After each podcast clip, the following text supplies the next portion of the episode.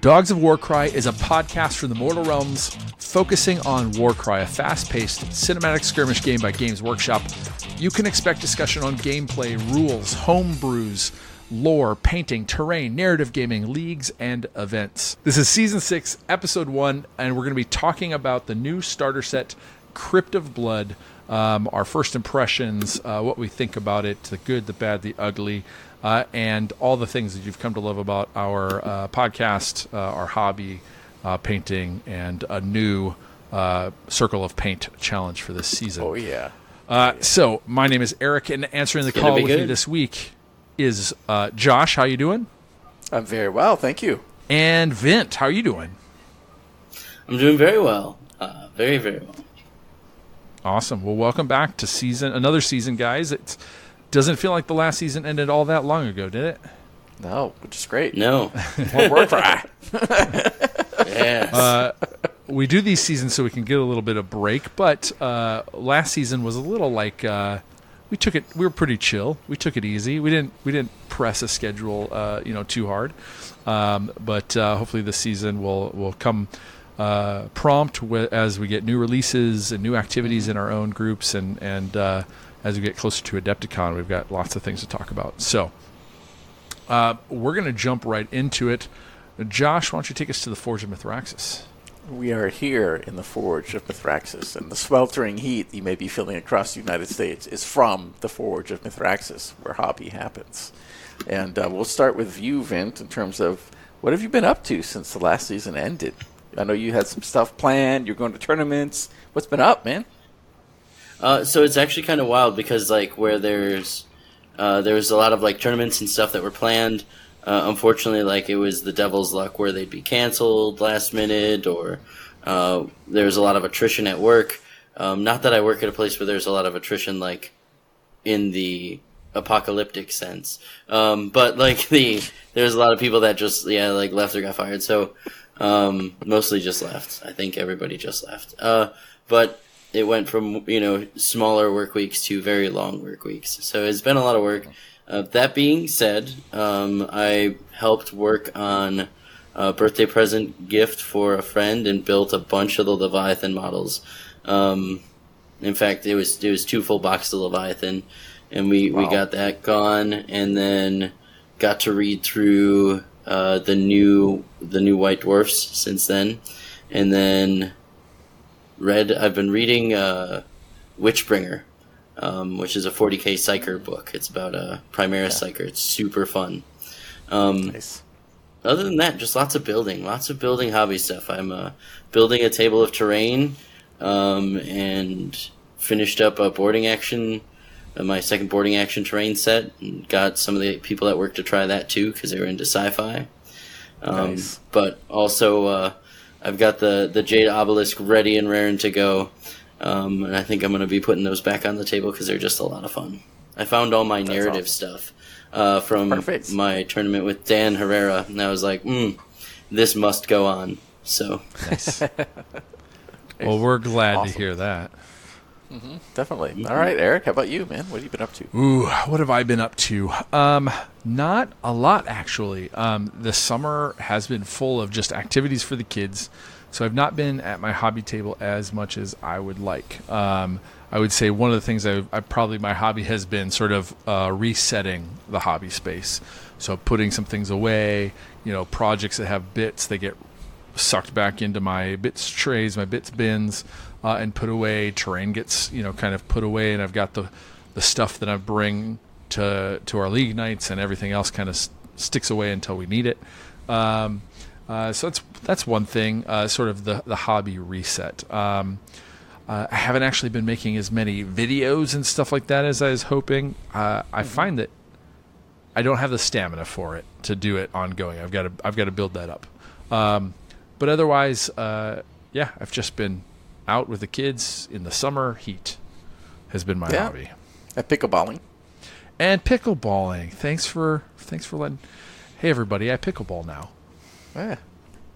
It's awesome. Uh, you know, and just to kind of touch on the videos, the three of us were actually invited onto Tabletop Wargaming or Tabletop and Beyond, and uh, with Justin and Jason, uh, they talked about narrative gaming, and we had a great time. You know, they- Yeah. They've thrown that out there. Uh, lots of good information from all of us and our opinions on narrative gaming, just not in Warcry and lots of different systems. But Yeah. had a great time. Really and good they, hosts. they even said they wanted to, to have us back sometime or do some more collaboration. So we'll have Yeah, to so- we'll have to see what we can do about that. yeah, that was a very pleasant experience. Yeah, yeah, like you, like you, Eric. I've been busy with uh, kids. Busy this summer. Got you know some trips planned. Uh, went to Scotland with my daughter for choir. There's a chaperone and family vacation coming up.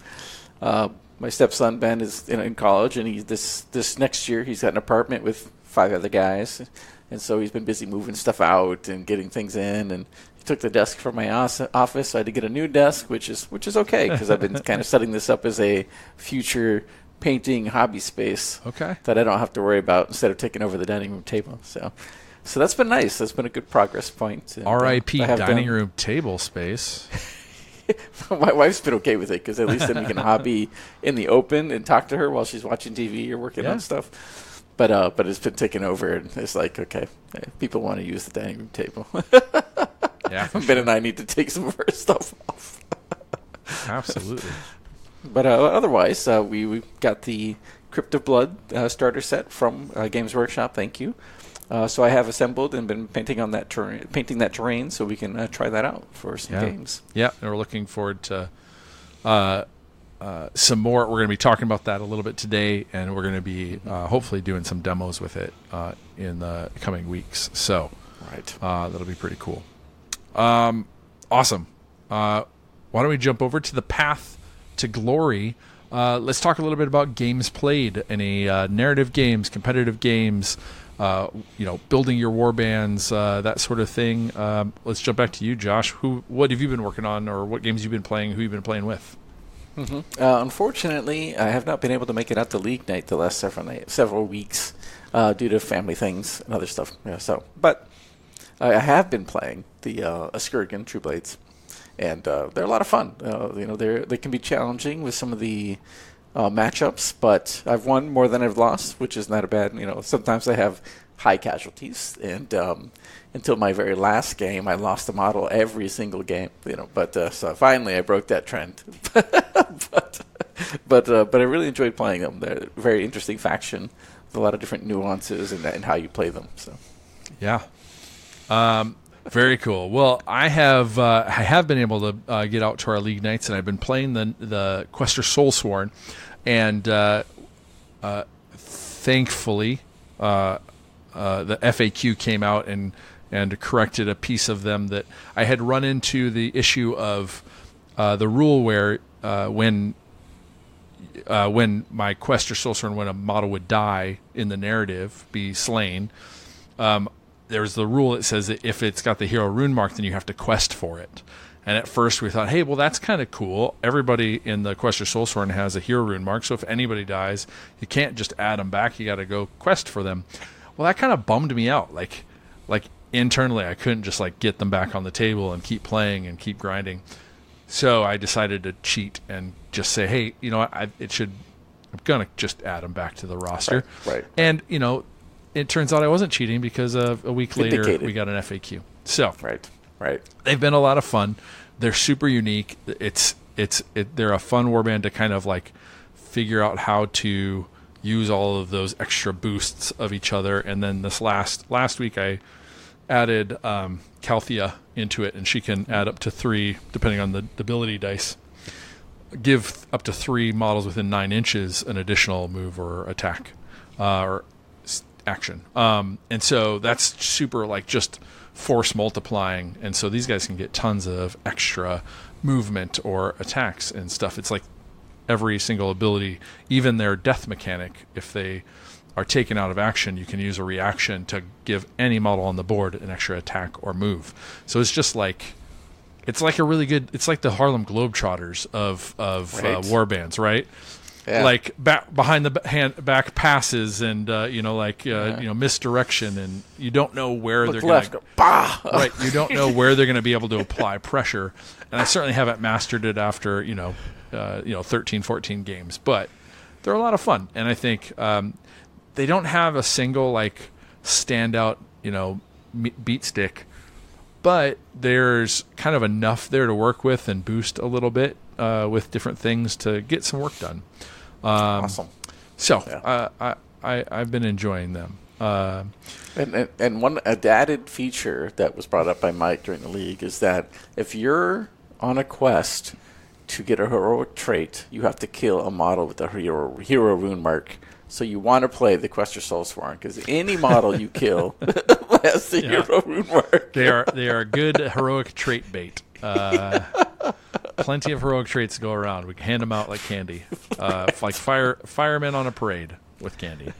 Um, so, but the quest has been good. I started off uh, uh, trying to get them each their own um, artifact um, from their from their specific uh, um, quester artifacts, but that turned out to be a lot harder than I thought, and I couldn't get it to everybody.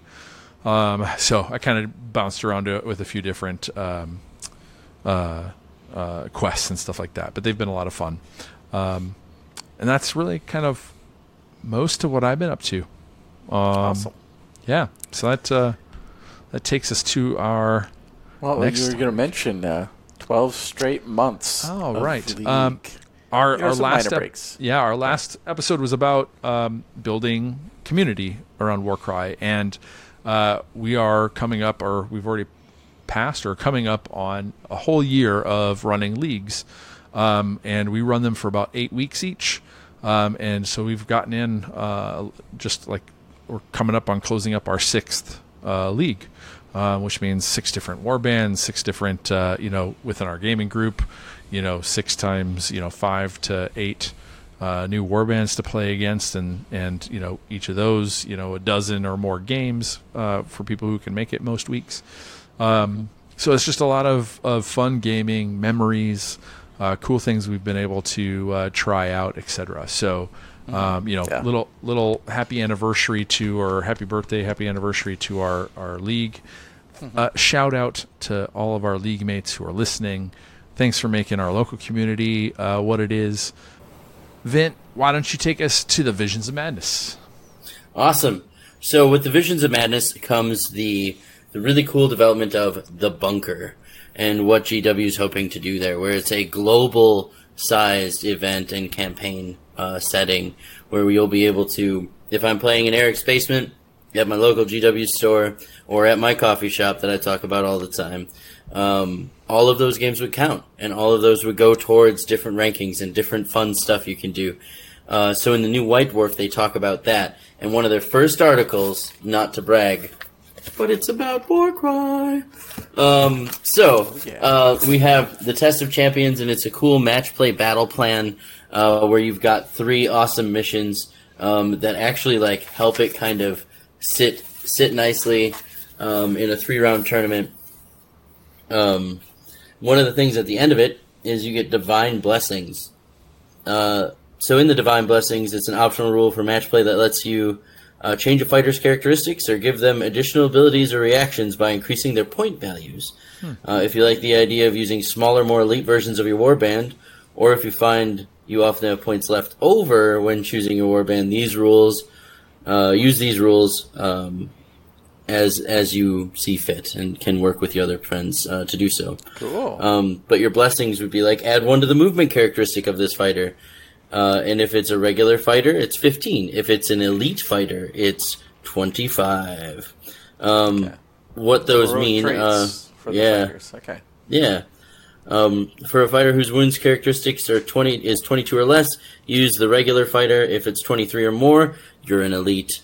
Man, I play a lot of regular regular war bands. I know. a I know. lot So of regular war bands. even even the ones with elite rune marks apparently aren't elite on that Yeah. side. Oh man, I'm looking at you, Darkoath Savagers.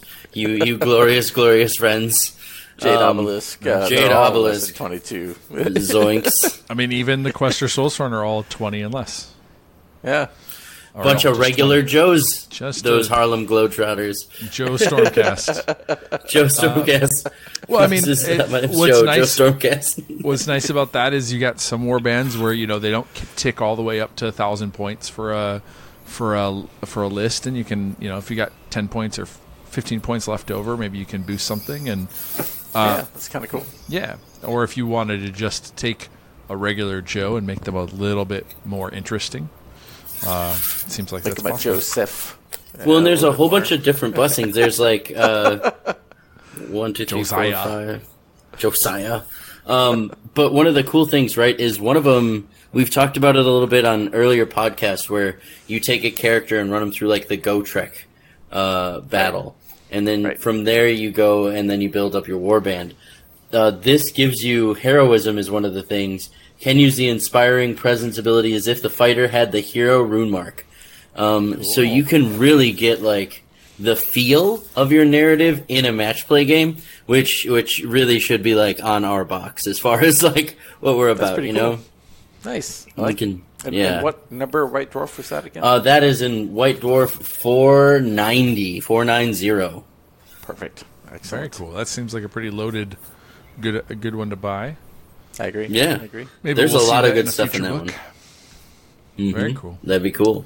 Um, why don't we talk a little bit then about our uh, roadmap? Yes. Yeah. Since the last um, season ended, uh, I mean, or even before that, I think uh, the, the Games Workshop kind of shared their roadmap, their idea for Warcry over the next year. Um, ooh, are we gonna? Oh yes, nicely done. Nicely done. Our viewers can appreciate this. So, um, the starter set, obviously, Crypt of Blood, has come out uh, for pre-order, so it, it'll be out soon. Uh, that has two warbands, Death and Order, and then they are proposing four new warbands in autumn. Um, we have seen sneak peeks of one Order and one Destruction, which we'll talk about next.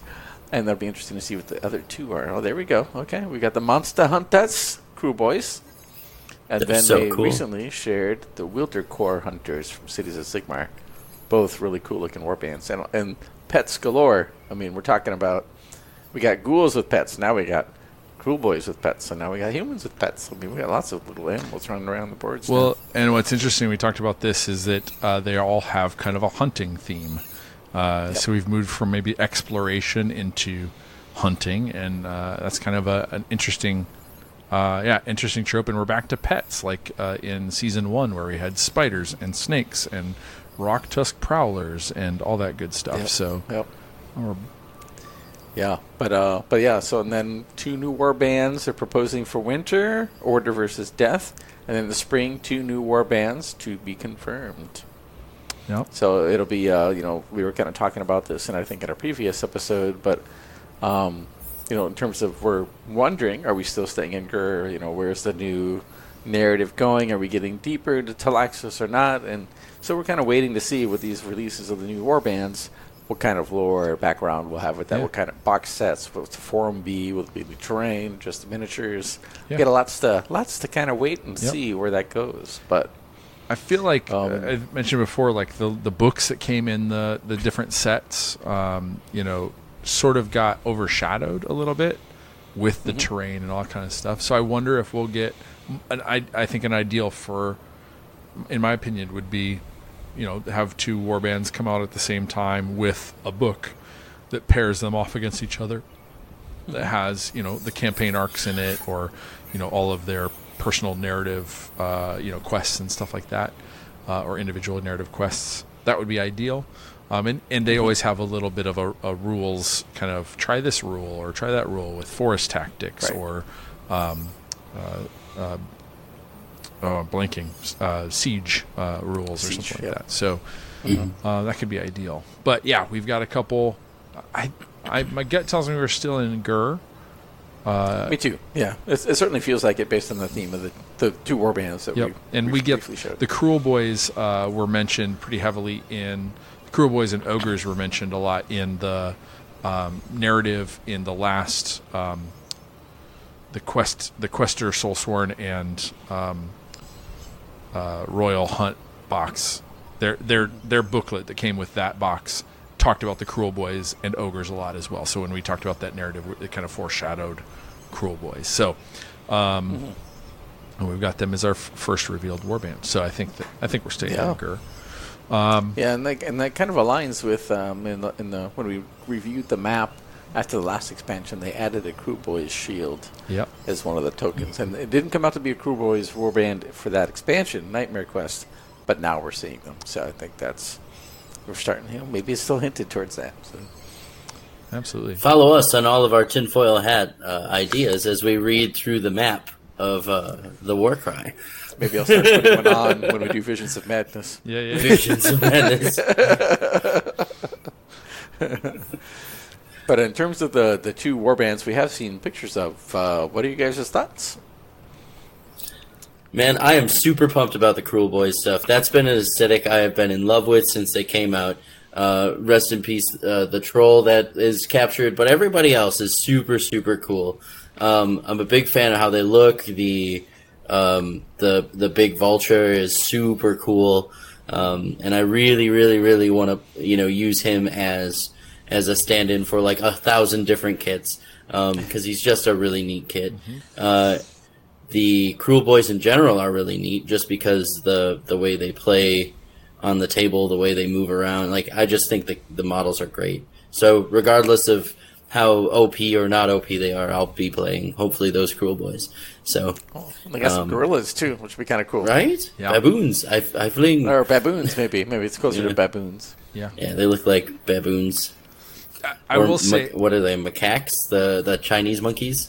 Yeah. kind of look like Those, those, those too. are small. Yeah, they're so much smaller. what's I, I do find I think it only because they're back to back, the the uh, Flesh Eater Court and the Kruleboyz have a lot share a lot of similar, like they're gangly, they're a little, you know, their faces are a little snarly and noses tight. They're wearing pelts and skulls on their body, and they have monkey pets. So it's a little, or or primates as there. So there's a like kind of an eerie similarity to them. But I do, I think I like the Cruel Boy aesthetic a little bit better. I think they do it a little bit better personally. Um, uh, I'm a really big fan of these Cities of Sigmar models, and I think it's really cool that they came out as Warcry and and Age of Sigmar like from the get go, and they're just like, hey, this is a new unit, and it's super intentional. I mean, we've always gotten a, the we've gotten every unit or warband in Warcry, and they've made them so they fit with their army. But this particular one definitely feels like it's that kind of um, uh, what was the Dogs of War from you know the old world kind of thing, where there's just this hodgepodge of different um, abilities from axes to shooting to dogs and whatnot. And I hope they keep that flavor in in Age of Sigmar for for the big armies. You know, like you could have these little hunt packs. Yeah. And what's interesting is they that they have a little bit of crossbows. They you know shooting. They've got some axes. They got some pole arms. So they kind of take the, um, you know, the halberdiers and the and the you know different uh, cities of Sigmar units that that we used to have or uh, that have, we've had in the past and kind of combine them into one unit, which is kind of cool. I uh, Yeah. I'm really excited to see how they fit into the army, right? With the slaves to darkness and using things like the Corvus Cabal or using things um, like the Unmade. I've played a bunch of games with Unmade in my list, and they're really really fun to put in your list, even if they're not like the Unmade are very straightforward, but having them like just run around as blobs of you know, uh, wild looking things Right. has been fun. Uh, having the Untamed Beast in my list. That was super fun the, the couple times I did that too. Just running them up the table a little bit and forcing you to fight them. Um, and of course, Spire Tyrants. I think I've had Spire Tyrants in my list every time. They're so they, fun. They fit that aesthetic pretty good. Yeah. Yeah. yeah, and I think the Wildercorps is pretty interesting because of the lore they shared is that they're mostly reclaimed, which are the, the individuals who were left behind in the realms when Sigmar closed the gates to his Azyr. So Yep. it kind of uh, focuses more on, on those groups and you know that they're contributing to society and they make great scouts Yeah. because they've been surviving out in Yep. the wilderness against chaos all this time. There's tension between those that were left behind and stayed in uh, the realms Right. and survived, and those who fled to Azyr have lived lived a pretty cushy life and are coming back to the realms with authority. Um, and so Right. there's that. Yeah, it's that's pr- there'll, probably be some really good tension with the army too. Um, Yeah, yeah. that. And I've seen a lot of people talk about converting them into witch hunter type forces Mm-hmm. because the old Mordheim witch hunter warbands had dogs. You know, so this is thematically Yeah. be simple to kind of convert Yeah, that. and I and profiles. any of the um, Hexbane's hunters or you know that Mm-hmm. sort of stuff, you could easily put those guys into Swap this in. warband. and, Yep. Uh, since agree. they don't have rules themselves, they could fit here. yeah, pretty cool. Very cool. And then last, but certainly not least, uh, we mentioned it at the top. Uh, we got an FAQ uh, for uh, Warcry with a, a few uh, tasty morsels. I'm not going to pull that up here uh, because I, I'd probably be flipping through and couldn't find it. But what are the highlights? Um, uh, number one, topping the charts at number one is a revamp to Rampage. Uh, Oh, yeah. One of the go-to uh, quads in Warcry. Uh, typically, you get an additional a free move action and then a free attack action um, Yep. in Generic. that order. Everybody can use it. Anybody Yep. can use it. Um, monst- monsters can use it. Uh, Nope. Nope. Nope. Okay, so not everybody. Josh, you lied. No. Every warband can use it. yes, but you know most most beasts can use it as well, uh, and um, it's a move and an attack. Uh, now, it the move action part of that is limited to the the value of the dice. So if you get a quad one, you can have one extra one inch of movement. If you get a quad six, you can get six inches of movement, uh, which for a model that only had three inches of movement is a improvement Right. uh, right. You know, for ogres, uh, you know, going to six inches instead of uh, four, it's pretty good. Your stormcast, uh, yeah. So there's there's some upsides there, uh, but uh, the the consensus in our you know Discord, uh, themortalrealms.com forward slash Discord, uh, is that it creates more viability for other quads, makes other things, makes it more of a choice, uh, because movement is so important uh, to get that extra move, and it'll limit. Like sometimes you could get that quad, but maybe things are just out of reach. Uh, it's a low value quad, and it's like, well, there's something else I could use that for. Um, Right. uh, So, Yeah. Definitely be more interesting tactically. any other thoughts on? Yep, I think it opens. Go ahead. I think it opens up a lot of uh, of different options. Exactly what you guys are saying with the the it makes it. I mean, I can't tell you how many times I have a quad and I'm like, but I could just rampage. Like, Yep. Yep. you know, it's just really hard to not rampage Not- all the time. Exactly. Exactly. Um, but when you look at like the the triples and the some of the other ones for like going back to the OG warbands for Warcry, those quads are all suddenly much more viable. Um, like I would take the uh, the Corvus Cabal one. I think is another. It's pretty much Rampage with a different flavor where you can jump over something. That's their triple. But anyway, they have they have a bunch of them um, throughout that are just really good and that I would have never used because Rampage is also really good, right? That movement, the extra attack, uh, even if it's just an extra attack swing, you put it on like a Rat Ogre to get your fourth swing in, you know? yep. Um, so it's just such a big deal. Yeah. Well, now that instead of using a wild die to turn that triple one into a rampage, you're like, oh, well, maybe maybe I'll use the triple and then save this wild die for something else. It's more useful. So, Yeah, yeah. Uh, you may le- be less likely to, to auto, you know, auto use a wild dice for a quad. So, Right, right. I think it's what I also like is it's a very uh, minor change to it. It's not a big change. I'm sure they kind of chewed on that for a while because it's such an iconic part of the game. But I think it's a good choice. It doesn't feel bad. I, I, I agree. You know, I agree. I so- think it's a good tweak. Uh, so minor tweaks are the best in this game because we're dealing with such like hair thin differences between, you know, Yeah. something like that. The next is a change to treasure. Um, is another big one. Um, Josh, you want to tell us about that change to treasure? I will. I will. So it's a, it's again a minor minor tweak. Um, they you know the rules are updated to say that yes, models can move over objectives and treasure, um, no problem. But they they changed the rules that you, you can still end a move on top of an objective, but you cannot touch. You cannot end a move touching or be on top of a treasure anymore. So now it essentially obstructs the space. Um, a lot of people were excited about that in terms of using treasure to block movement of bottles with large bases, like monsters. Um, we're more excited about it because there's a lot of modeling and uh, ho- uh, opportunities there, which we'll touch on in the circle Yeah, paint. yeah. So I mean, that's it's going to be, an, but it, it will tactically be different because Now models will have to be more careful around how they end their movement for treasure, or whether you pick it up or not, because it's obstructing and, space. and when you drop treasure, uh, you can create areas of block for, for people to move, stop movement and stuff like that. So that's Right. That's kind of interesting too.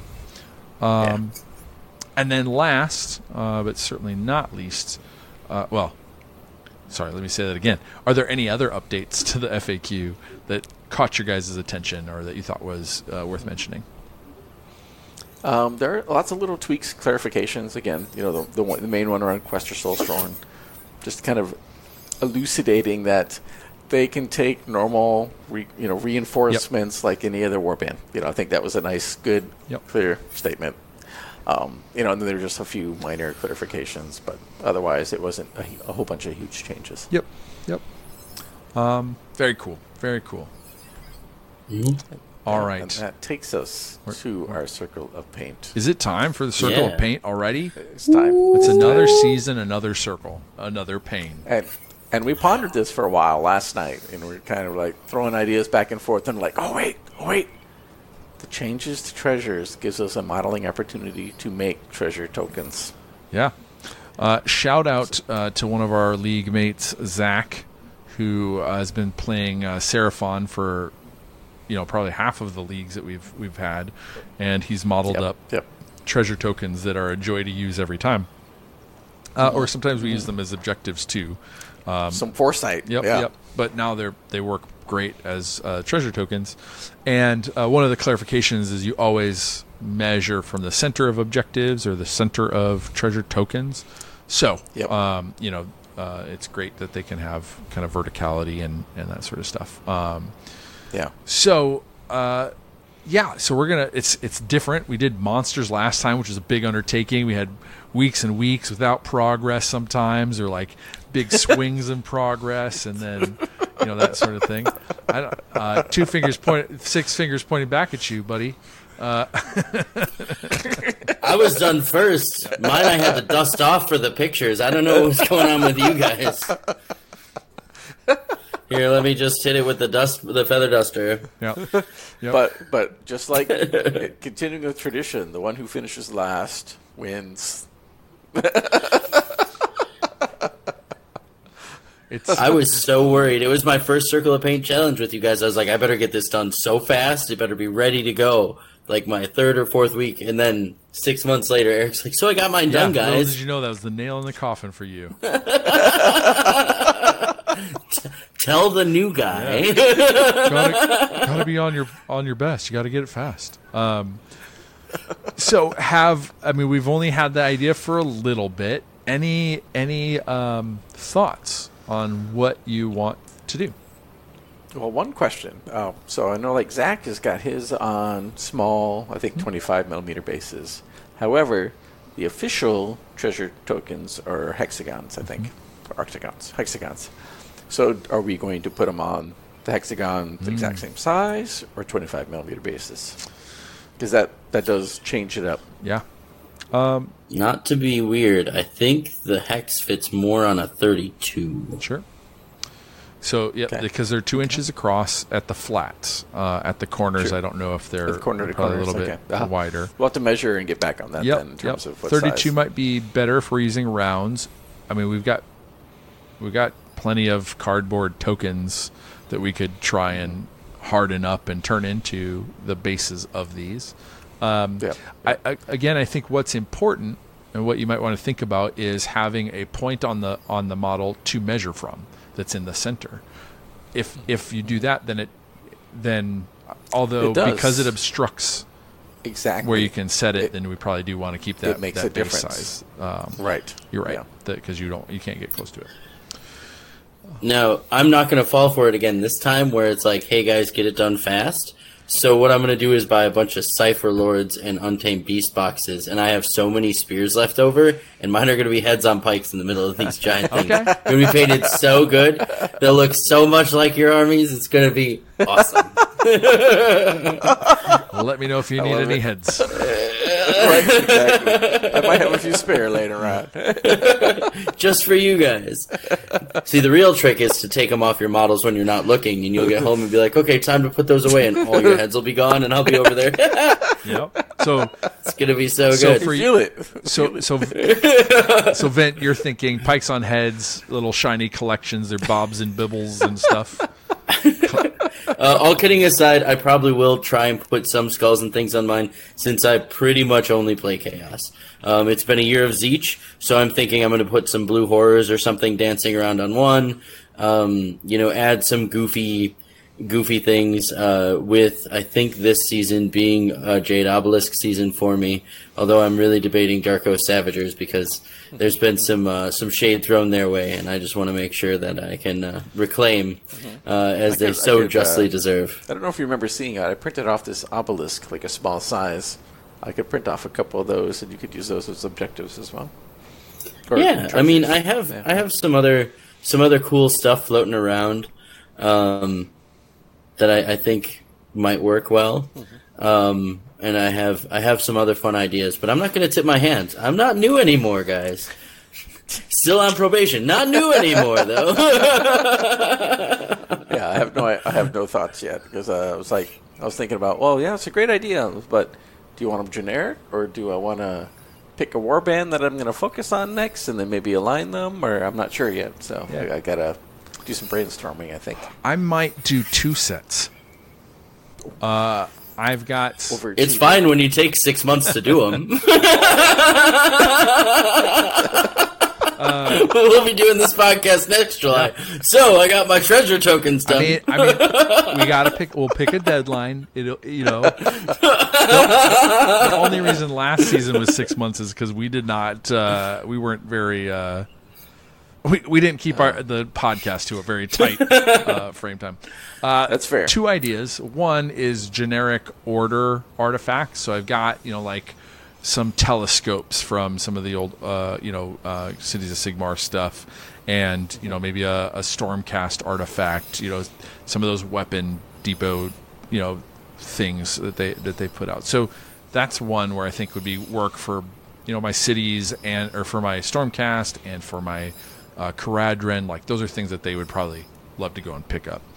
Um, for my cities of Sigmar, my cog fort, um, I picked up. I've got a my cog fort's heavily based on the using the Necromunda Underhive stronghold, and they have they also have a um, market kit that has like containers, like long Yep. containers, and uh, they have lids on them, and you can put stuff in them.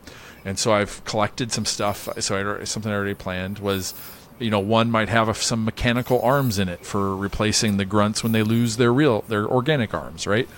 Um, another might have um, some of the they uh, they have these little. I can't remember where I got them from. I think from um, Vint, your bits bag for um, Mechanicus. They have these little pouches that look like vials of. They are perfect for Aqua Ghyranis, and so one crate could have a bunch of vials of Aqua Ghyranis, which are a you know healing. I like and, that. and That's a so great idea. uh, you know, I can have one where there's you know one that the crate's partway open, and um, but the other thing I think I can do with that is I can put the covers on and maybe magnetize the covers, um, and if I made them all, and this won't look very interesting for the contest, but if I made them all perfectly equal, like they look exactly the same, then I could have like secret numbers on the on the lids, or maybe I could just you know whatever I could move the lids around, but then you could have like which token is this, which number is it, and, and so there could be Right, some right. special. Yeah, for for the missions where you, you have to get the right one. Yep, yep. And get off the table. Yep, which yeah. is more of a Necromunda thing than maybe a, a Warcry thing. But Oh no, uh, Warcry's got it too. It? The others. Yeah, you burn your treasures. Yeah, burn your treasures. Yeah, like this one's not the real one. That's a mission Yep, still. okay. right. so right. yeah, Yep. so that's the the kind of second idea is like kind it. of these I like it. resupply boxes that they they come with. So cool. yeah, Very nice. I, Yeah, uh, I'll have to start we've, brainstorming. we've got so we've got a little bit to figure out in terms of if we want to use the 32 millimeter circles or if we want to use um, the the hexes. the the octagons or yeah o- octagons, um, and then making sure that they're measurable to the center. Um, and then kind of figuring out what our themes are. Uh, and we think, and, and wh- how many. So if we're doing six or more. Yeah, I think six probably a good number. Yep. Yep.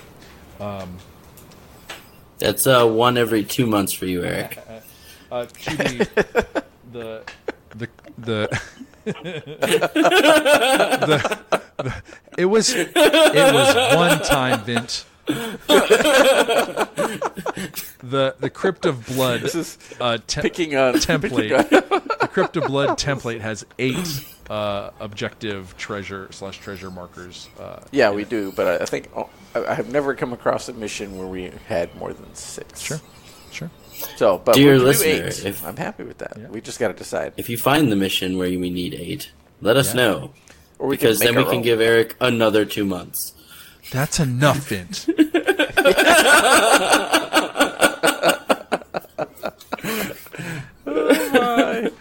All right. Anything else that uh, anything else we want to talk about with the Circle of Pain? Or are we ready to jump into our victory condition? We're ready to jump in. Ooh, All right.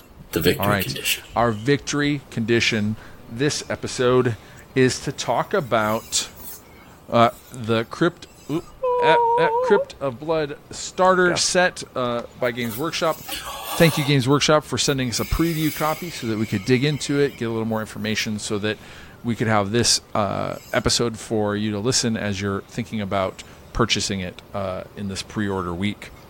Um, uh, why don't we start with uh, the contents? The contents of the box have been around for we, that's been known for a while. Um, there are five pieces of terrain. This is sort of like graveyard terrain, um, and uh, there is a couple of of like uh, iron wrought walls. There is a uh, tomb or a casket in the middle with a, a blood pool siphon thing. Um, there's a statue of Neferata, um, and there's a uh, more of a kind of solid wall um, kind of piece. Um, So we've got we've got those five pieces of terrain. We've got uh, two warbands, Xandire's Truth Seekers. Both of these warbands are from Underworlds, and they are push fit uh, models. We got Xandire's Truth Seekers, and we got the Crimson Court. Both have four fighters in their warband. We've got a set of uh, tokens, uh, cardboard, uh, you know, kind of punch out tokens, uh, a cardboard ruler, and some small dice. So not our typical Warcry dice, but something a little bit uh, smaller, more compact. All of the fighter cards and uh, stuff uh, for them, and then we've got uh,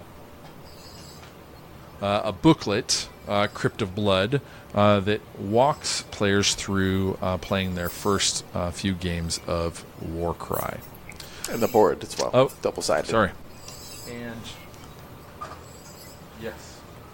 So we've got two sides to the board. One that is a snowy uh, board, which is similar to the. Um, they had a big um, neoprene mat uh, once upon a time that had kind of the winter uh, thing on there that came out with. That was also yeah with the graveyard. With the graveyard. um, set. Yep. And then we've got uh, kind of the bluish green um, board uh, from the uh, original Warcry release. Um, So, 1.0. uh, some golden oldies right here. exactly. So, um, that's that's the contents of the box.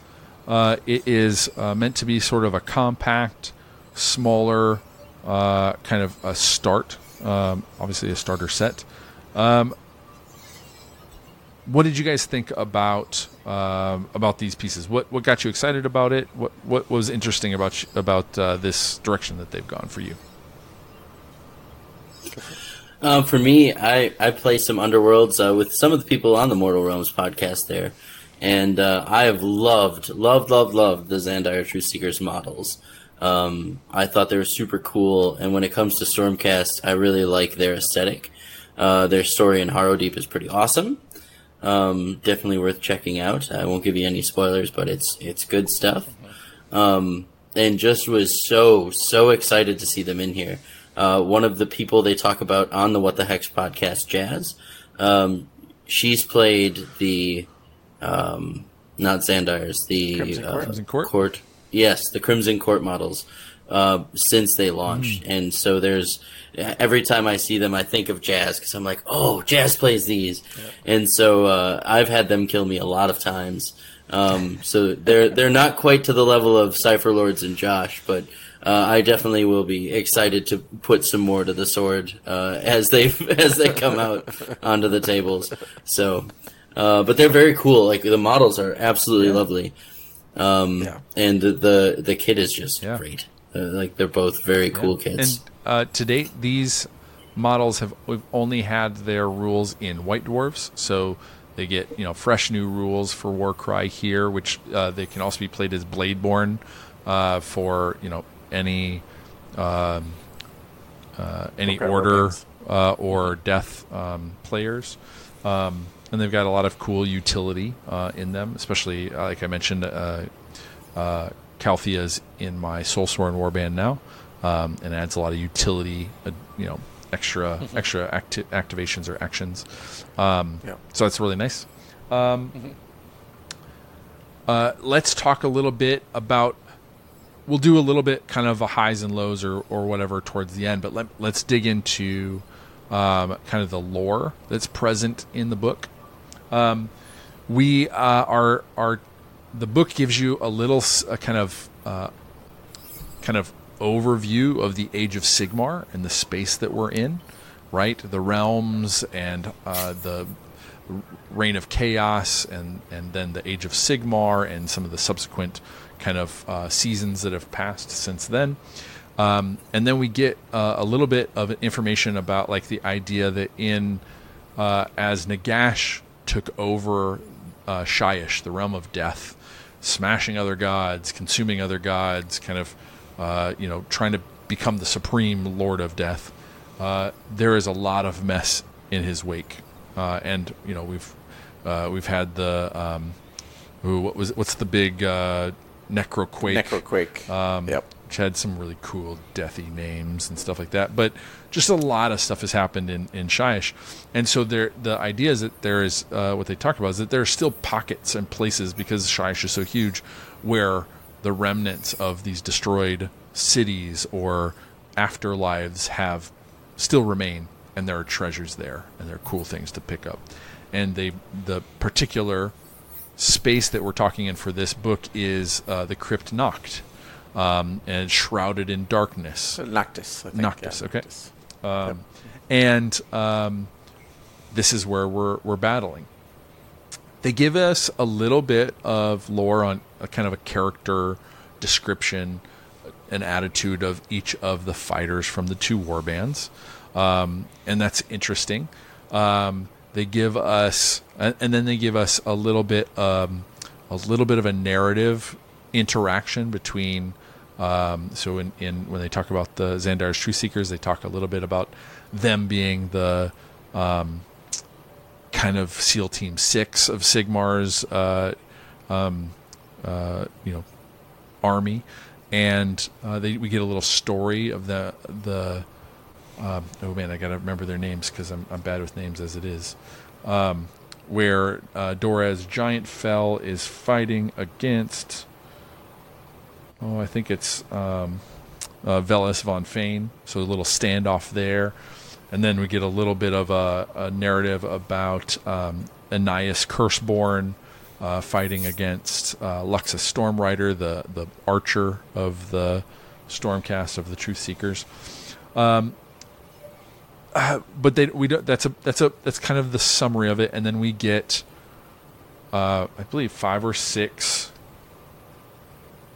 Missions. missions, battle plans, uh, Battle that sort of walk us step by step, seven battle plans that walk us step by step through the rules.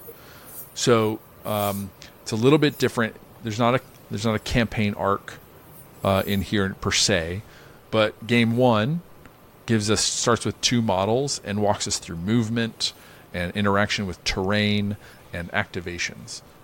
Game two adds in combat. Uh, game three brings in ability dice and an, initiative. So um, it sort of takes you over seven different games and setups, introduces you know um, deployment zones and uh, measuring, you know, all these different things. And so it builds up a little bit of a story, you know, like in here we've got, you know, these two fighters are fighting and then here we've got reinforcements coming in, etc. So it does give you some narrative, but it's a very tight like walkthrough of the rules over seven battle plans. Tries not to overwhelm you by saying, "Hey, here's all the rules." Right? It's sort of meant to be something where you can walk, you know, like the book is walking you through how to play Warcry whereas you know like we'll talk about demos in a future episode um, you know where we're doing that for other people this is how they've decided to kind of step that out. Um, and then it has uh, uh, some it has rules it has basic rules. It doesn't have all the rules that even the the downloadable pdf has. There's a few pages missing from that like how you pull your, put your roster together and you know that sort of thing, which is interesting. And then it gives you kind of next step. How do you grow your warband? Core rulebook, the compendium, the the the warband tomes, which is what it calls those booklets that come came in the the starter sets that we've gotten previously. It talks about the Questor Soulsworn and the Eskurgan Trueblades as you know continuations. It gives us monsters and allies and thralls. So it just sort of, uh, and then you know, uh, you know how to get into painting and that sort of thing. So it's sort of cool. like a lot of things. It gives you a starting point and then tells you where you could go from here. And that's primarily the content of the booklet that we get. Is that a little bit of history, a little bit of lore. Uh, the main part of it is this walkthrough of the game, and then a little bit of looking forward to what else you could pick up to expand your warband from here. Okay. So, really, kind of an introductory for a player who's never played Warcry or even particular yep. wargaming systems. If you're not connected like. to any groups, if you don't have anybody to show you a demo, uh, yeah, if you're trying to learn for yourself before uh, sharing it with a friend um, mm-hmm. or bringing somebody else into it, yeah, it is. It definitely has that, and that'd be. Um, I know there's been other games that have sort of had, like you know, like in in our group, there's a lot of people in the community that create cheat sheets or, you know, mm-hmm. how do you remember you know the steps, the order of operation when you're playing a game with somebody.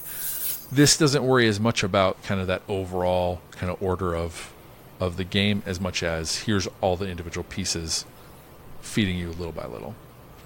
Right.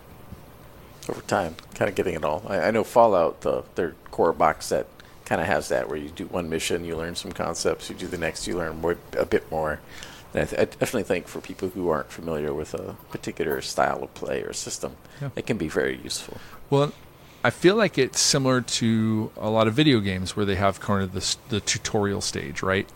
Sure. Where yep. you know, hey, the first thing you do is, um, you know, the most recent for me is you know like Zelda Breath of the Wild and Tears of the Kingdom, where the first thing you do is sort of wake up and get your uh, uh, your your little tablet thing, um, the Purah Pad or the um, whatnot, and then you take that and learn how to use the map, and you learn how to use whatever, and then you take a little farther and you learn how to jump or grab a stick and break a, a barrel, right? How to search for stuff. Um, put on, open a chest and put on clothes. Uh, so uh, there's a little bit of that here, where here's a here's a, a first battle plan. Here's where you set up your models. Here's where you set up the terrain.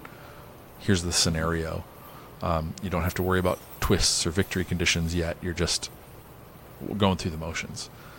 Um, right, right. Any other? I mean, are there other examples of starter sets that, um, for even within Games Workshop or um, other game systems that that you think of uh, or can compare this to? Um, I mean, when it comes to the big hammer games, right? You have uh, the Age of Sigmar starter set, all the way back to Fire and Blood was always super super easy to learn from. Uh, they always had cheat sheets. They always had had all these extra things in there to make sure Age of Sigmar was super palatable to play um, and to get right into. And I think though the tactics I think are very difficult for like can can really curve into very elite um, curves and and like just generally difficult and complex movement and things, Age of Sigmar is very easy to learn. And I feel that with like 10th edition, uh, 40k, it's again, it's an, every edition past 7th has been easier and easier to learn how to play, uh, for 40k. Um, and I feel that those starter sets made that very easy. Uh, you can even go to you know the 40k equivalent with uh, Kill Team. Kill Team is a very rules. I feel very rules enhanced, um, very like could be complicated way to play, um, but it's very palatable when you're just learning. Right, a new player can pick up Kill Team with their friends and they'll have a great, great time. Um, if they go into the competitive scene, the competitive scene for Kill Team is very, very good. Uh, so there's a big jump um, if you're looking to jump into the competitive scene for Kill Team. Uh, but the starter set for where you start off is fantastic. It's perfect, and you have like extremely good models. And I think the the show the show me value of all of these starter sets, right? Uh, if you think of Yndrasta, you know who she is if you play Age of Sigmar. Heck, you probably know who she is if you're just into miniature wargaming because that model is so crazy good looking. Um, you have your, uh, you know, you go back to the Vandus Hammerhand from um, some of the from Generation One of Age of Sigmar. Uh, you can pick, you know, any 40k player knows what the new Sternguard and the new Dreadnought and those people look like. So the the sh- the show stopping value of the models in this this starter set with Xandire's Truth Seekers already being something that was you know widely widely enjoyed by the Underworlds community, and then Crimson Court. And when those were out, you couldn't find them anywhere because they were so so popular when they first launched.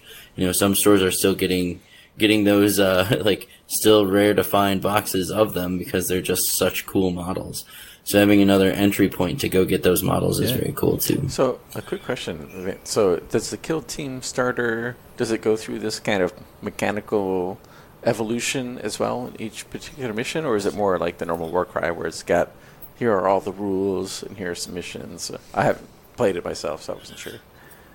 Um, it it starts off with more of a this, and it's been a minute um, since the launch. Really, I haven't I haven't played Okay, Kill well, Team fine in then, you know, it's just quite some yeah. time. Um, but uh, from what I remember, um, which could be fuzzy, uh, they give you all the rules, and then the missions are more and less complicated as you Okay. go. So, like that first mission in the Kill Team box is pretty straightforward. You're like, okay, here's my terrain, gonna put it here, here, and here, and now we're gonna fight. Okay, this was pretty straightforward. Uh, and then your next mission is a little more complicated with objective Gotcha. play, and then you get into the third mission, and it's very complicated with objective Okay. play.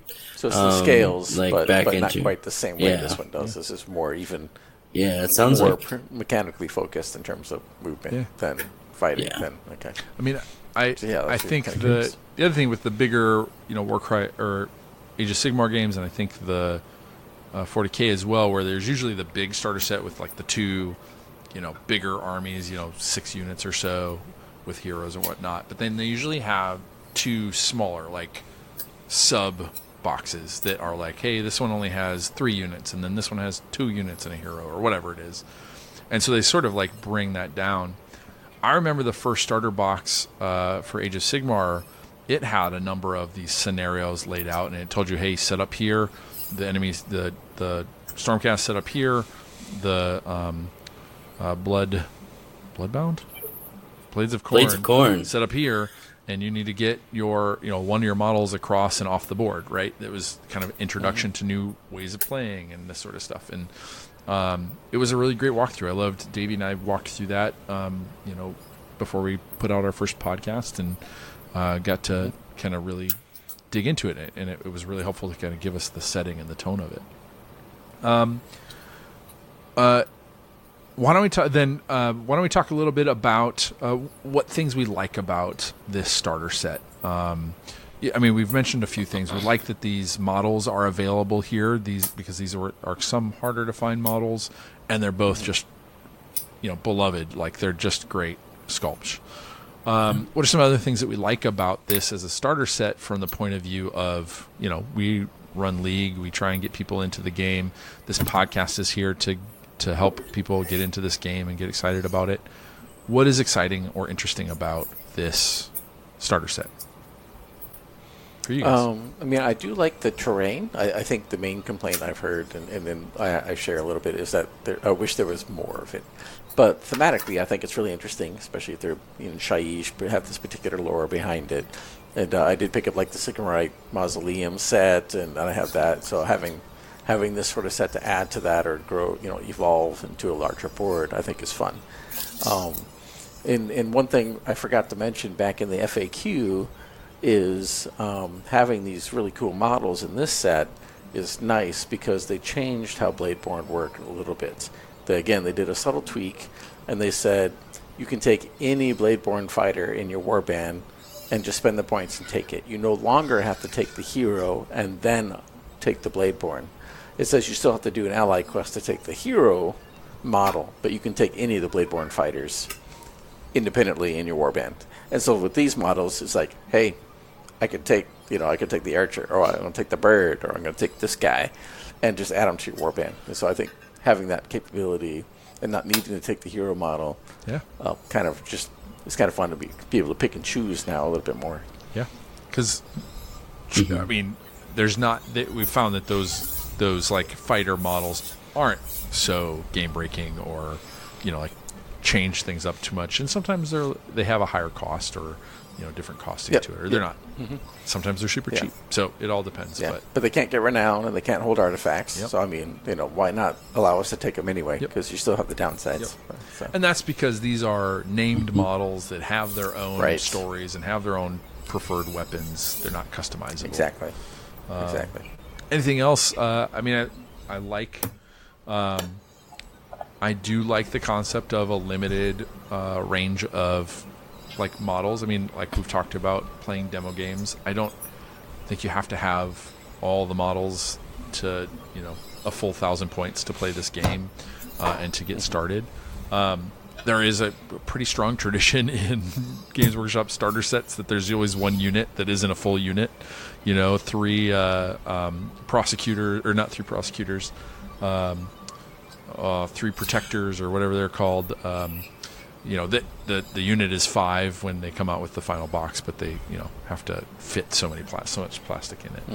Oh, and even in multiplayer games, we often play at 500 points or 750 So or something. being able to Yeah. pull in uh, these these this warband, uh, truncated warband into it, and it also you know just encourages that buying something else or completing it, but you don't have to. Um, anything else?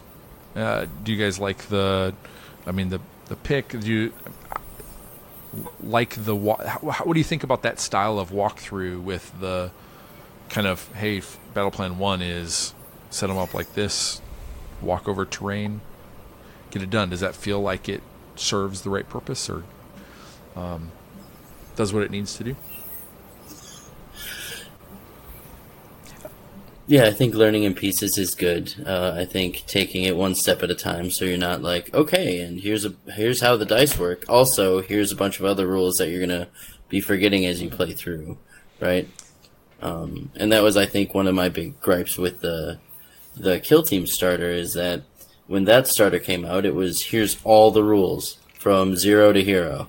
Uh, so remembering that you had uh, a cover based on where your model was and how you could see him and if you could see him and his relation to the be it a barricade or a wall um, it just got to be it's a lot to think about on top of hey i don't know how to play this game what do my dice do? Um, and then there's 12 different keywords at the end of a of a weapon. What does what does uh, lethal 5 do you know? Um, so it's really it, it's it's a lot to consume all at once and i feel like if you take it bit by bit it's going to help I I think, kind of like you said, Eric. Uh, I think you put it very well. As this is like having a demo that you can do with yourself or someone else instead of you know it's the same process that we would Yeah. go through if we were doing a demo. So Yeah. it's nice in that respect. I think. Now let's talk a little bit about maybe misses, missed opportunities, or things that, that doesn't hit. So it can be both things can be true. Um, You know, these are perfectly playable war bands, especially in multiplayer or in demo sets, etc. How does it feel to not have a full thousand points, which is the standard gameplay level for matched play and even narrative play to start with a thousand points? How does that? How do you feel like that's going to feel as a new player coming into this, saying, "Hey, I got my starter set, I got models. Oh, I need 400 more points of models." That feels a little. Does that does that feel right? Does that feel off at all? I'll let you go, Vin. Yeah, I think uh, so. In my experience, it's always been one of those things that people get their starter box and they want to be ready to play. Uh, they want to be able to take their thing to a tournament if they wanted to, or take it to um, some other other place and and be like, hey, I have, I want to play some Warcry, and I brought my models that I worked really hard on, and like they look really cool. Like, look, I'm really proud of them. And then somebody across the table goes, dude, you don't even have a full army, like, and it breaks your heart. Um, and I, I don't know that a lot of people are going to fall into those traps that you know that that some do. It's not a usual trap that like you know 100% of the people who bought the starter set don't know what it is and don't know how to use it and they're going to go on top of once they learn how to play they're going to play out right that's we're talking a very small percentage of people um, but with that happening more and more and more playing out happening in general um, you know, any four stores in our area will have Warhammer nights that are populated by a, a dozen people or more.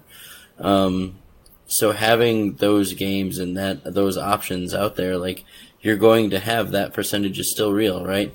You know, there's going to be thousands of these sold, and even if it's one percent, that's still a hundred people. Um, well, bad math, but you get the idea. That's still a bunch of people that go out and they're excited to play, and they they have to find out maybe the hard way that it's it's not enough.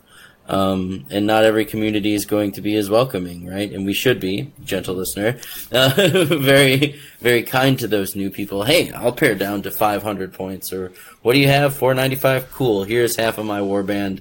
We'll still play. Mm-hmm. Um, but I think that's every, every time it's a little less than normal. It's just hard to justify to a new person like, cool, here's your $110 box now you're going to go through and you're going to have to spend another 80 or 90 or 100 dollars to play the game everywhere else um, against people who just have Age of Sigmar armies, right? That they don't have to spend yeah. anymore. Or even um, compared to a previous starter boxes and, where you got two warbands, yeah. terrain, and everything. It'll cost more, but you had everything. Yeah. I mean, what could have what could have been worked if they were both of the same Grand Alliance, and then you could combine them in an army uh, you know, in match play, right? You That'd could, be cool. If you had the um, Crimson Court and the whoever the electric zombie guy Sepulchral is, Guard or, or something, or, or skeletons, yeah. right? That could have been another way to go, where you've got two war bands of you know similar size, and you know you could also combine them into one warband. Uh, I think of like Pokemon decks are like that, right? You can get a you know a deck of one uh, element and of another element, but you could also combine them into a full deck if you wanted to. Um, what about uh, the terrain? I think you it's good looking terrain, and I think for mm-hmm. somebody who's already got terrain and wants to expand the mausoleum or you know collect all the different terrains, it's a kind of one of those where hey, I can get a little extra new terrain. But it mm-hmm. not doesn't have a lot of elevation. It doesn't have um, kind of doesn't give you the full Warcry experience, which is a lot about climbing on terrain and moving around and jumping and that sort of stuff. Uh, how does that? Do you think that's a, a hit or a, a, miss in terms of? could they? Could that have been different? Yeah, I mean, I, I definitely think it could be different. Um, I think you know for you know mechanically how they set up each mission in terms to be learning certain sets of rules, it makes sense that they want it all kind of like okay, we're gonna make it one level. Yep. They don't have to worry about climbing. They don't have to do anything else. But um, you know, you and I talked yesterday about how one opportunity could have been maybe you have like a cardboard box inset or even just a, a pattern on the outside of the box to make it like another level. You know, maybe that's a, a floor, a raised yeah. terrain piece, and, and, you know maybe they'll do that. But uh, but making that more an overt option, yeah. would have been awesome, right? Yeah. Or you know, the a lot of the I don't know I don't know about the 40k ones, but I know some of like um, the Dominion box set. I think some of the smaller uh, sets came with this insert, and then it you'd flip it over and put it on the table, and it looked like, you know, yep, a raised gear, platform, a raised yeah. platform, yeah. And, and, it's kind of mm-hmm. you don't want a big, bulky square in the middle, so you could even like perforate it down the middle have one print on this side, one print on this side, and you'd have two pieces or four pieces or whatever. Like it, it could have been some opportunity there to to have cardboard terrain, which is something that still is done, but is also kind of a throwback to Mordheim and other games right. where Starting and Yeah, and yeah. and could have provided, and we'll talk about that a little bit, a, a different price point to this product as well, right? Um, uh, so yeah, I think I think terrain. Again, it's one of those where it's like you can. It's it's good for the scenarios they laid out, not trying to do too much. Which, if you were running a demo for somebody, could make sense, but doesn't make sense as I've got my first collection for Warcry. Am I getting the full Warcry experience from this terrain? I'm a little. I feel like it falls a little bit short because it's not verti- It's not a lot of vertical. And I, I actually I find the mausoleum walls to be one of the more restricting types of terrain because they're you know three inches tall, uh, but they're just a barrier. You're not getting any, you know, like much in the terms of elevation or you know advantage around it. So it's it's they're one of the harder yeah can be one of the harder terrains to, to work to play within although i know mike likes has a great set of terrain that he loves playing with that and that sort of thing so there's there's things to add on yeah, yeah. Um, I think on that note too, one of the misses for me was that it, its price talk about point. You kind of brought it up there. Uh, for for the same amount, I can get, you know, a kill boss and the full ten Gutrippaz to put into a, a Warcry team, as well as some Stormcasts. Um, I given the models are great, but the other models aren't bad either. Uh, you know, if you buy just a basic starter set, and now I'm into Age of Sigmar, you know, um, and Warcry is an awesome game, and we have plenty of awesome players and one of the best communities in any of any system uh, out there. Um, I would stand us up against anybody. I think we're a great, welcoming system and a bunch of really cool um, hobbyists and enthusiasts. But I think you know if you're going to Google how many people play Warcry versus how many people play Age of Sigmar, you're going to find that there's a lot of Age of Sigmar players out there. So if you're looking for a game, it might be easier for you looking at, you know, how far can my money go to spend the hundred dollars and get more models, um, even if it's hundred and twenty dollars, right?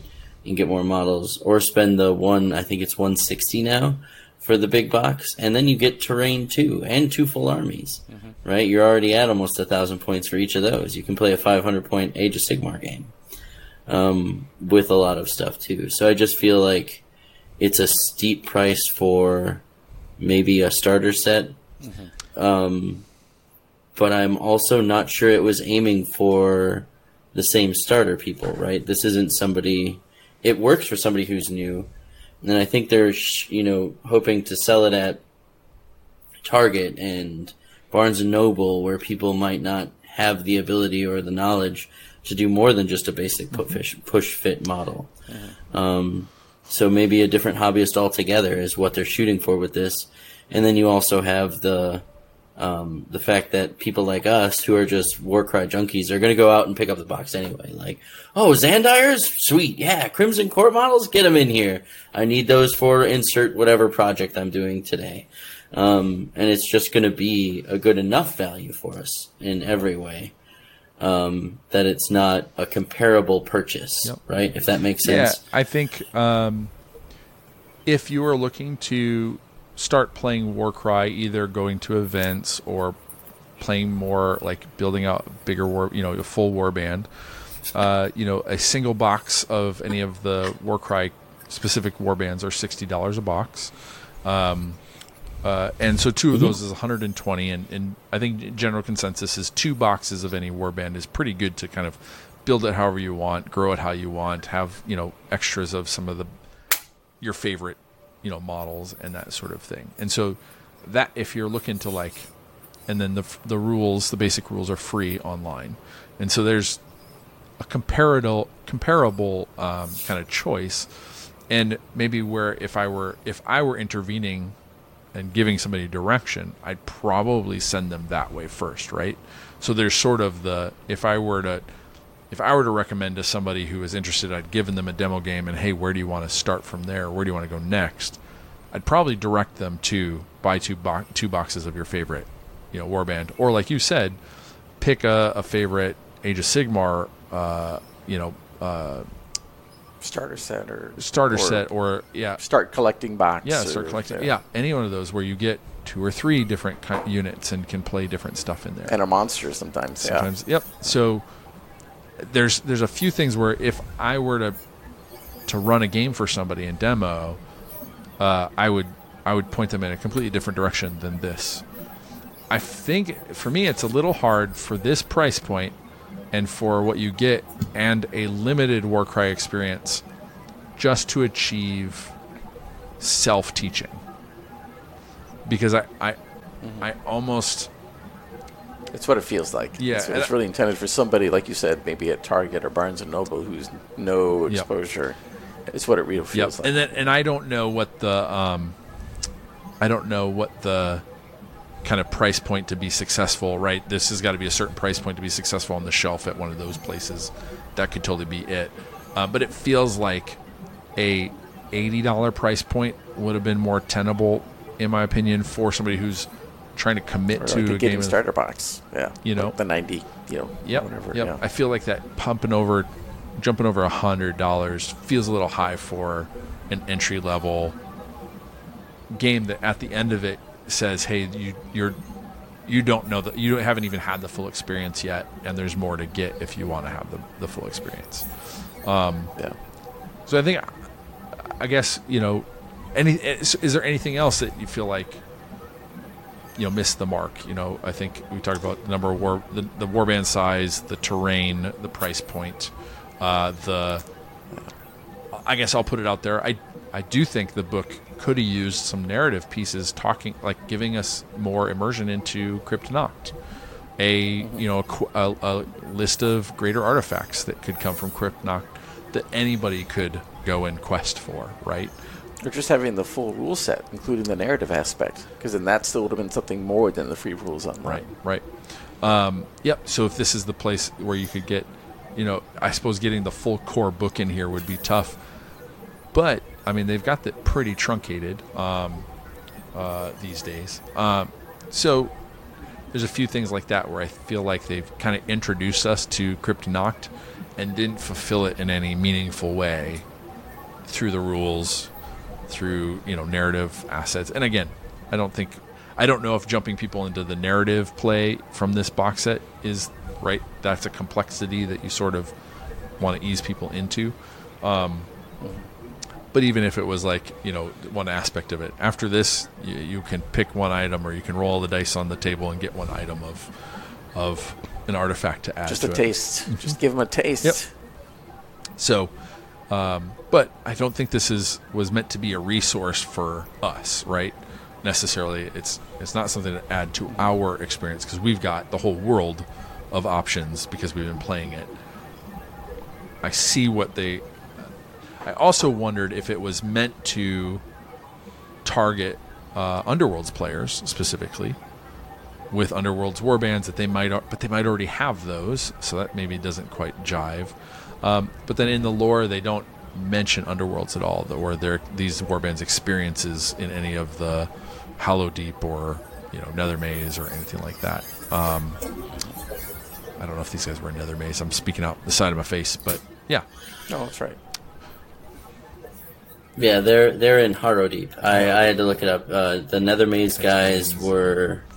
Um, yeah, well, it's all connected. something Arrow else. Deep and other But- names are connected. But, Yeah. Yep. Yep. The so and like Harrowdeep has like novellas about these guys. Yeah. It's just Yeah. like that a missed opportunity to like continue the story, right? Like uh, there there are books I've sought out for 40k where it continued a story that I was interested in. Um, right, the culmination of Blood of the Phoenix is that Drazhar dies. Spoilers. And so does Jain Zar, and it shows how. oh yeah, it's it's it's five years old. five years not old. buying that model. I uh, good luck.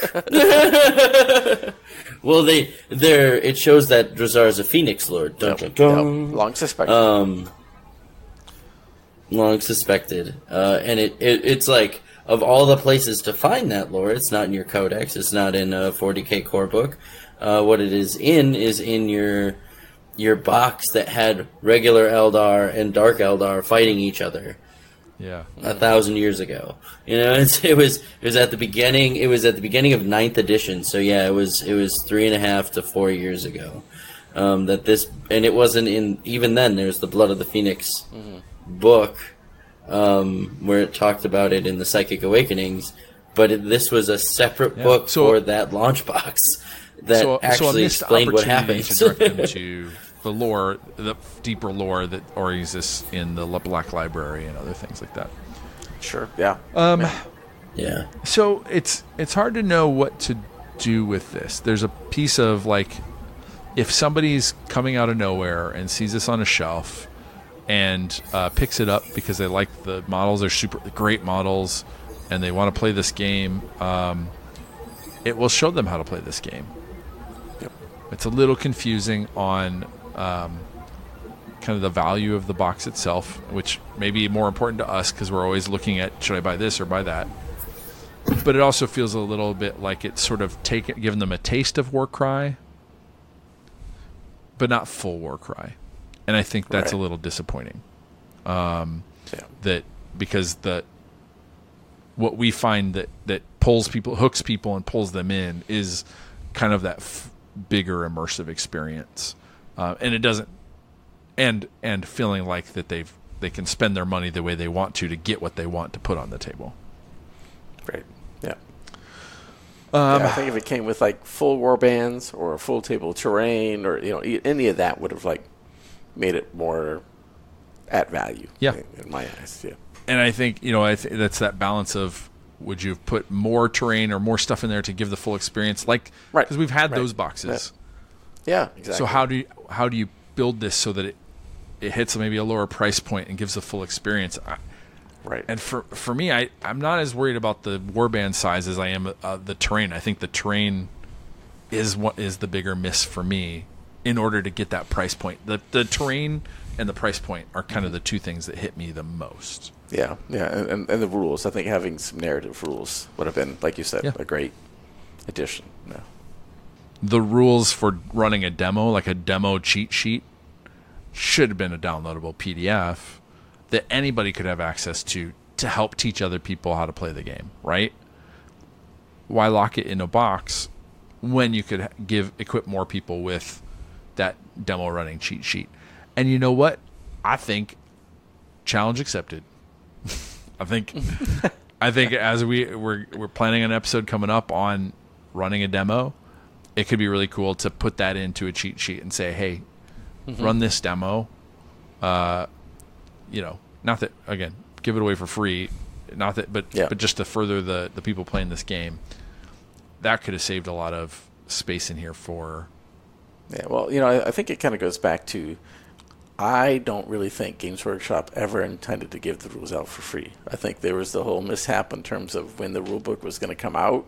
They thought it was going to come out later than it did, so they put them out there. And I, I think it's I think it was a great decision because so many people appreciated it and so many people got into the game because of it. So I hope they continue to do that. Yep. Because you still need to pick up the core rulebook if you want the narrative pieces. Um, but I don't think it was intentional. So I Sure. think that's why it, they wouldn't have even necessarily considered it for this in terms of because they may not intend to provide them for free in the future. Yep. Yep. You're totally totally true. Um, all right. Well, uh, that's kind of our uh, review of the starter set here. We are planning on doing some uh, uh, run throughs of it, uh, playing it ourselves, uh, testing out with some of our friends at What the Hex and teaching them about Warcry. And so whether or not we use this full set and only this set, or if we supplement it with some some of these ideas that we've talked about, um, you know, then uh, you know we'll have some more. We'll have those guys on the on the podcast in the future to talk about it and see what they think about it and if it feels fulfilling to them. So we may be again blinded because we have access to a whole bunch of things and this isn't targeting Right. us Right. um, and and we'll learn more about that in uh, coming episodes. Um, any last uh, words or ideas or speculations or of all the things we've covered today? Anything else you want to share or, or or chat about? Mm, I just gotta gotta start thinking about what war band to use for next league. Yes, we got a new league coming up and a new warband. Any ideas, or should we save that for next next episode? Save that. All right. So Yeah, I mean, Vince already Vince already told us Jade Obelisk. yeah, yeah, yeah. So tune in next episode to hear us talking about our uh, latest war bands uh, for seasons, our next league, uh, seventh league season. Um, Yeah. and thank you for tuning in uh, for season six uh, and and coming with us on this journey. Um, and you can reach us uh, with any questions, thoughts, feedback uh, on our Discord. Again, the themortalrealms.com forward slash Discord. Or you can email us at dogsofwarcry at gmail.com and we'll do our best to get uh, information back to you or include your question on a future episode. Um, and uh, I guess just uh, over and out, uh, awoo. Yeah. Thank you. All right. It's time to put a muzzle on this episode. If it was a good, good dog, support the show with a positive review on iTunes, sharing it with friends, joining us for hobby discussions at themortalrealms.com forward slash Discord, or leave a tip at themortalrealms.com forward slash Patreon. More content is available at themortalrealms.com and on Twitter at Dogs of Warcry.